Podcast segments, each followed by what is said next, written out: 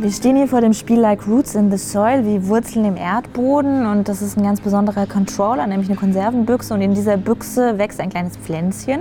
Und man kann das Spiel jetzt starten, indem man die Büchse nach unten drückt und dann durch Drehen der Büchse nach rechts und nach links verschiedene Welten anwählt. Wie wird denn hier erzählt darum? Wir haben es hier mit klassischem Environmental Storytelling zu tun. Das heißt, es ist eine Geschichte nicht über irgendwelche Handlungen erzählt wird oder über Dialoge, sondern dass man als Spieler nun die Spielwelt beobachten muss und dann kann man sich selbst eine Geschichte zusammenreimen.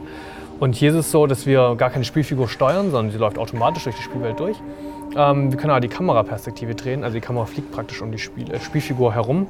Und dadurch können wir ähm, zwei unterschiedliche Spielwelten zur gleichen Zeit praktisch erleben. Oder zwei Zeitpunkte der gleichen Spielwelt. Du sagst, diese Person oder diese zwei Personen laufen durch diese Stadt. Also es ist ein sehr entschleunigtes Spiel. Ich habe wirklich das Gefühl, ich kann mich zurücklehnen und kann durch diese Welt laufen, kann da wirklich eintauchen. Wie würdest du denn die Spielwelt ästhetisch noch genauer beschreiben?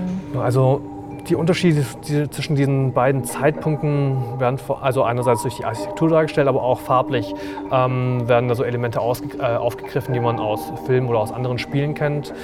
Jetzt haben wir hier zum Beispiel die zerstörte Welt und die ist eher in diesen klassischen braunen Orangetönen gehalten, so wie man es auch von anderen Filmen kennt. Und diese urbane Seite hat eher schon knalligere, buntere Farben, aber auch eher ja, ähm, eine kühlere Farbtemperatur, was auch dieses Urbane ein bisschen mehr unterstreicht.